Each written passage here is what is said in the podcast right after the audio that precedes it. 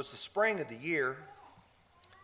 There was a beautiful young woman whose husband was a soldier. He had been deployed and was away. There was a man who had cast eyes upon her and decided he wanted to have relations with her and did.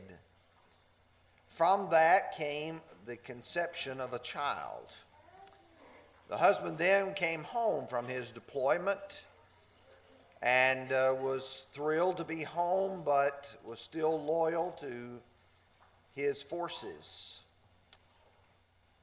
The husband was then redeployed, placed in a very fierce battle, and lost his life. That woman then had not only lost her husband, shortly thereafter, she lost the child that was conceived. I'm sure some of you already know that I'm talking about Bathsheba and about David.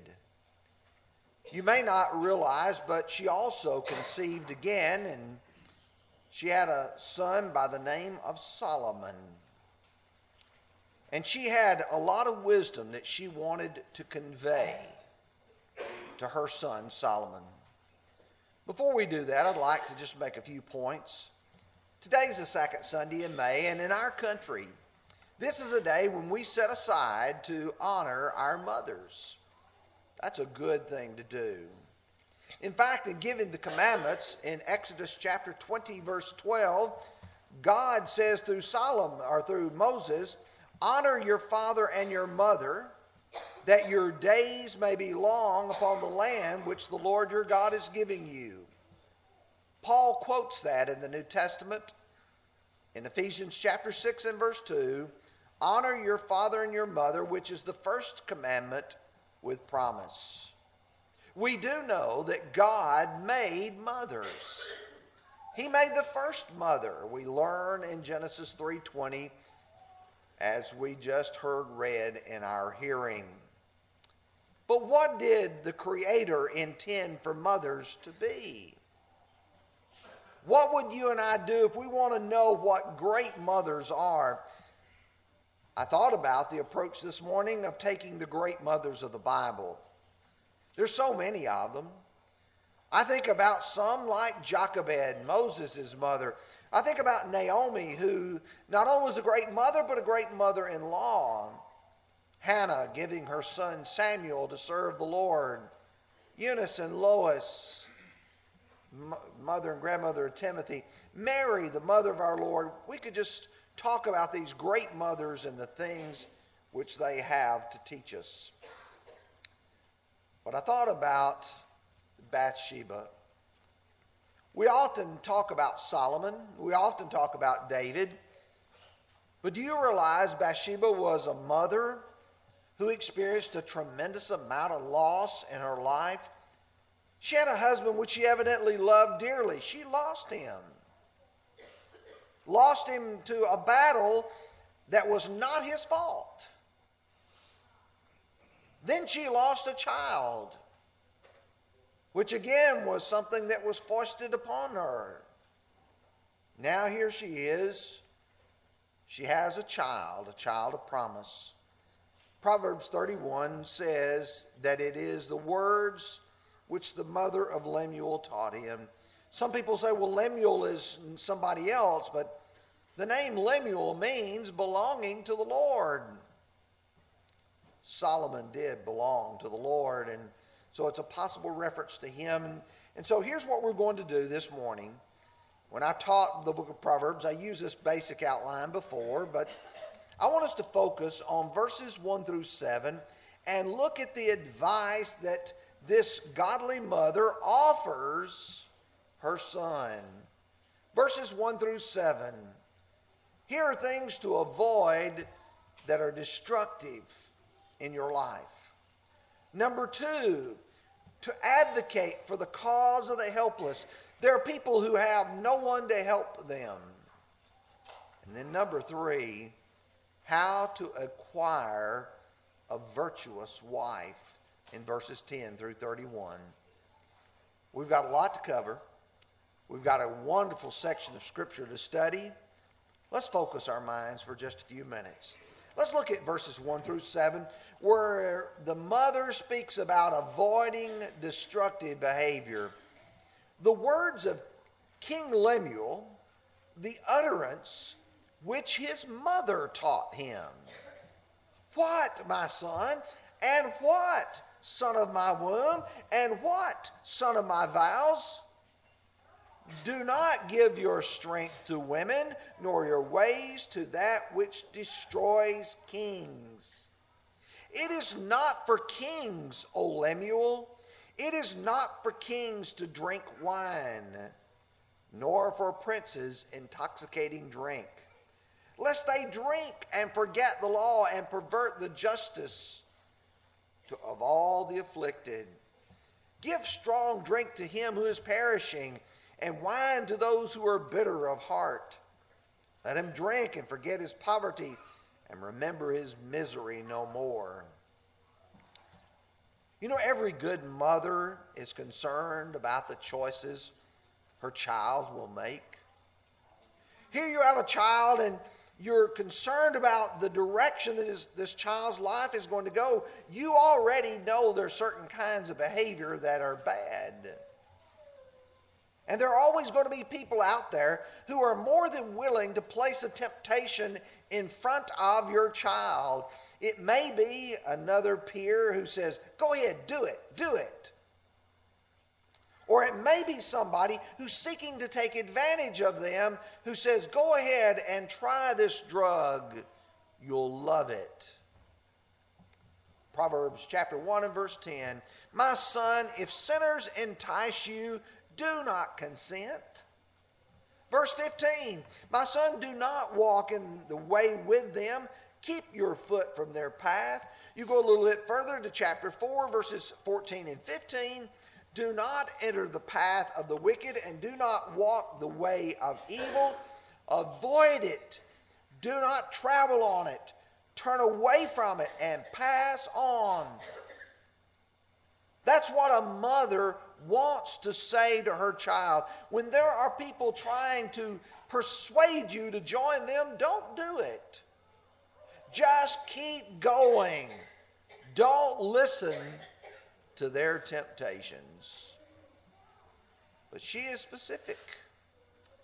There are two primary things that are destructive that this mother sees that are possible. And the first is that of an immoral woman. And don't think that this godly mother doesn't love women. She does. But she does not appreciate the immoral woman. In fact, if you study the book of Proverbs, you realize chapter 2, chapter 5, chapter 6, chapter 7, and so forth address this issue. We're not going to be able to look at them all, so let me point out a few of them. Chapter 2, verse 16 to deliver you from the immoral woman, from the seductress who flatters with her words, who forsakes the companion of her youth, and forgets the covenant of her God for her house leads down to death, and her paths to the dead. None who go to her return, nor do they regain the paths of life. Son, you need to listen. There are going to be immoral women who are going to flatter you. Oh, how easy it is to flatter someone and to make them actually believe what you're saying. Chapter 5 that you may preserve discretion, and your lips may keep knowledge. For the lips of an immoral woman drip honey, and her mouth is smoother than oil. But in the end, she is as bitter as wormwood and sharp as a two edged sword. Her feet go down to death, her steps lay hold of hell. Solomon is saying, This is the character of this woman in contrast, drink waters from your own cistern and running water from your own well. Should your fountains be dispersed abroad, streams of water in the streets, let them be your own your own only and not for strangers with you. And then he goes on to explain what he is talking about is a man's wife. You need to have your own wife, not being raptured by the immoral woman. Chapter 6, verses 24 through 28 to keep you from the evil woman, from the flattering tongue of the seductress. Yes, Solomon's mother had taught him immoral women will try to talk you into it, but don't you go with her. But then the second thing is the evils of alcohol. You see, every mother loves her child, every mother knows the destructive power of things that intoxicate. In biblical times, the main forms of intoxication was that of the drinking of alcohol. In our society today, a person can become intoxicated by alcohol, by marijuana, by taking pills, by huffing glue or gas or some other kind of inhalant. Oh, yes, there's so many things that people can do supposedly to get high. But listen to Solomon. Wine is a mocker, strong drink a broiler, and whoever is led astray by it is not wise. Chapter 23 Hear, my son, and be wise, and guide your heart in the way. Do not mix with wine bibbers or gluttonous eaters of meat. Chapter 23, verse 29 Who has woe? Who has sorrow? Who has contentions? Who has complaints? who has wounds without cause? Who has redness of eyes? Those who longer, linger long at wine, those who go in search of mixed wine. He then describes how that wine swirls around in the cup, but then he says, at the last, it bites like a serpent and it stings like a viper. Your eyes will see strange things. Your heart will utter perverse things. And then you get down to verse 35. When shall I awake that I may seek another drink? You find the addictive nature of it. Solomon's mother says, It's not for kings to drink wine, O Lemuel. Every godly mother sees that destructive behavior. Leviticus 10, verse 9 and 10 those who served God were not permitted to drink the alcohol so that they could distinguish between the holy and the unholy, between the unclean and the clean. We learn from Habakkuk Woe to him who gives drink to his neighbor, pressing him to your bottle, even to make him drunk, that you may look on his nakedness. Solomon, if you want to be a man like you ought to be, you need to avoid the immoral woman, you need to avoid the alcohol. You see, teaching this in advance is prevention. And you've heard the old phrase, the parable, proverb, that an ounce of prevention is worth a pound of cure. We learn in chapter 4, verse 10 Hear, my son, and receive my sayings, and the years of your life will be many. Don't do the things that will destroy your life.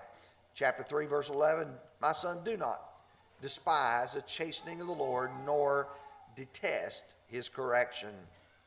Chapter 19, verse 27 Cease listening to instruction, my son, and you will stray from the words of knowledge. But the second thing that this godly mother wants for her son is to realize how important it is to help the helpless. Look at verses 8 and 9. Open your mouth for the speechless in the cause of all who are appointed to, to die. Open your mouth, judge righteously, and plead the cause of the poor and needy.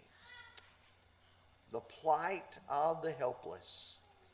Those who have no voice, those who have the inability to express their need for justice.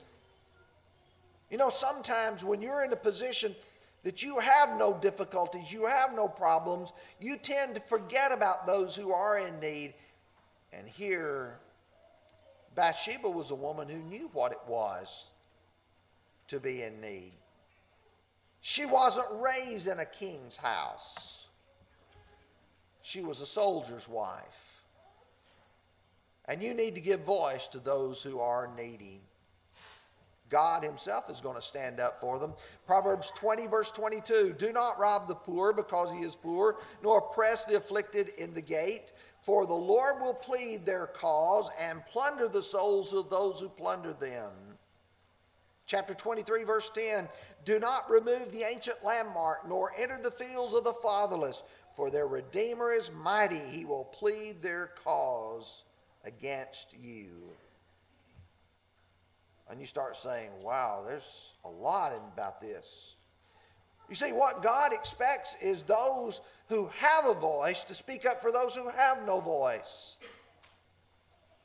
When you go to Isaiah 1 and verse 17, learn to do good, seek justice, rebuke the oppressor, defend the fatherless, plead for the widow. You have a, a fatherless, you have a widow over here, those who are in tremendous need. What do you do? You, you plead for them. Jeremiah 5 talks about those who've grown fat and they're sleek. But these people here, they don't plead the cause of the fatherless. Psalm 82, verse 3 and 4 defend the poor and the fatherless. And we learn in James 1 and verse 27 pure and undefiled religion before God and the Father is this to visit the orphans and the widows in their trouble. Yes, Solomon I want you to avoid the destructive behavior, but I also want you to be a compassionate, good, caring man. If you were to ask those mothers sitting here this morning, what do you want for your children? Well, I want my children to not do wrong. I don't want them to go down the bad pathway. What else do you want for your children? I do want them to be good people. I want them to be kind. I want them to be helpful. And I want them to be compassionate. Which leads me to the third aspect of our lesson, and that is to acquire a virtuous wife.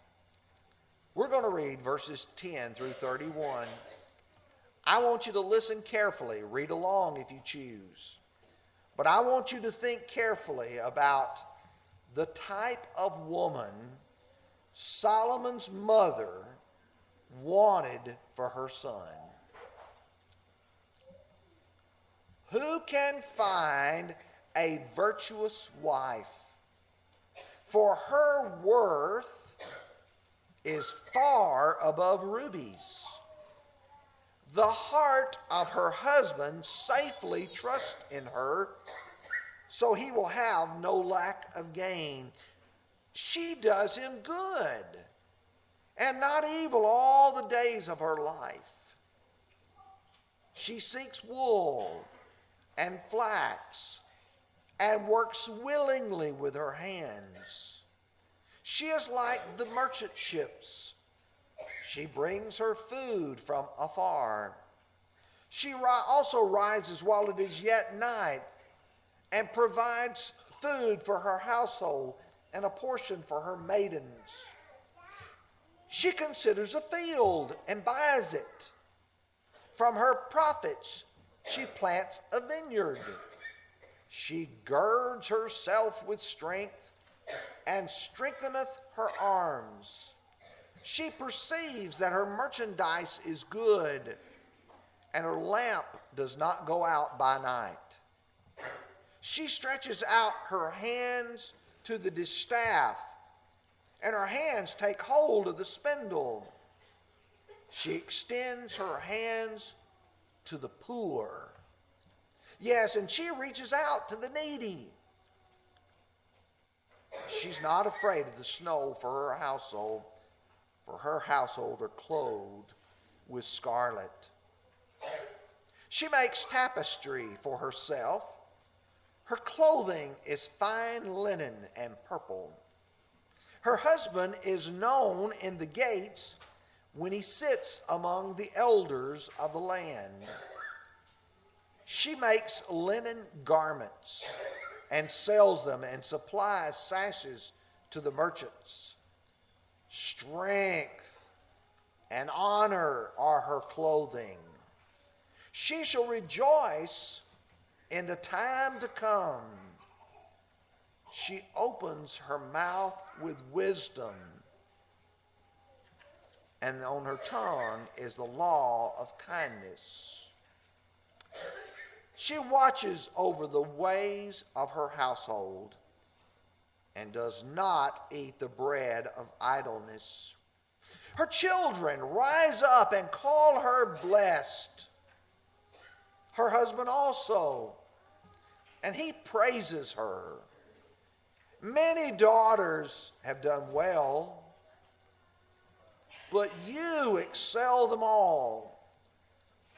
Charm is deceitful, beauty is passing, but a woman who fears the Lord, she shall be praised.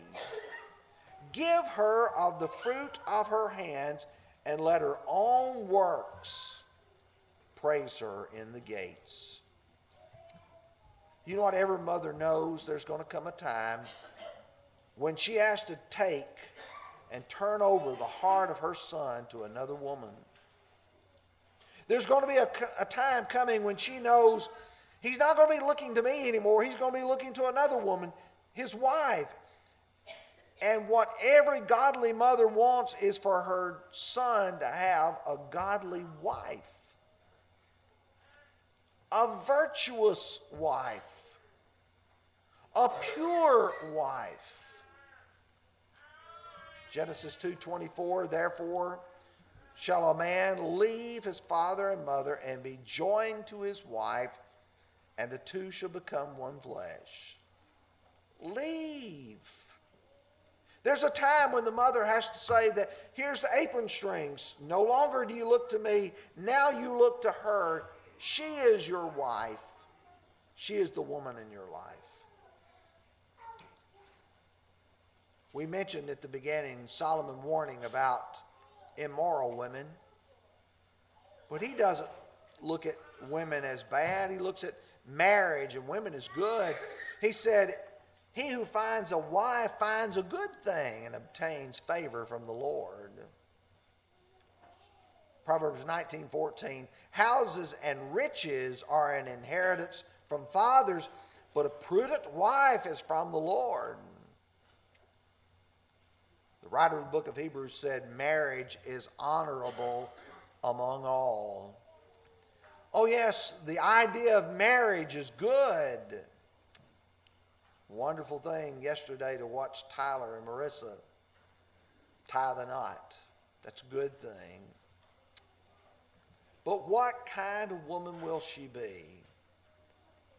Because of time, I just want to summarize some of the great characteristics that Solomon's mother said makes a good wife. The heart of her husband safely trusts in her. She's trustworthy. She's honorable. He doesn't have to worry, will she do me good? No, she'll do him good all the days of her life. It says she seeks wool and flax, and but the key thing, she works willingly with her hands. Sometimes when we work, it's by compulsion. Sometimes when we work, it's by obligation. But you've got a woman here who wants to serve her family because she wants to. She works willingly with her hands. She cares about the needy. There's one thing that most of us men lack, and that is the kind of compassion that exists in the heart of a woman. Quite often, if a child is injured, you know who they're going to go running to. They're going to go run to mom. And quite often, it is that soft voice of a godly wife that says to us, There's needs over here, and we need to be a part of the solution. We need to be a part of the help. She cares about the needy. She provides for her family. She's not afraid of the cold for her household, for the clothed with scarlet. You see, she's a woman who looks at her family and says, I, know they need clothes. I know they need instruction. I know they need guidance. And she provides it well.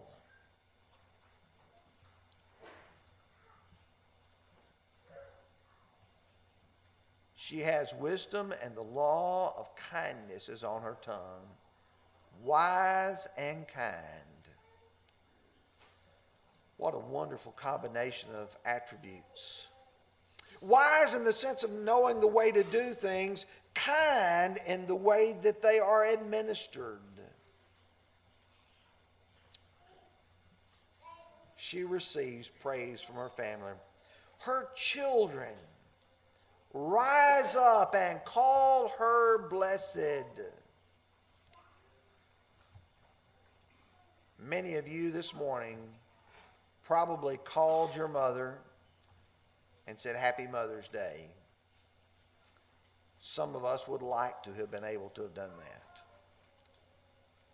The truth is, is that the children rise up and say, I've had a great mother. She's done a great job. But then the husband turns and looks and he says, Many daughters have done well, but you excel them all. The family looks at the mother and says, You have done well. That's what every mother wants for her son.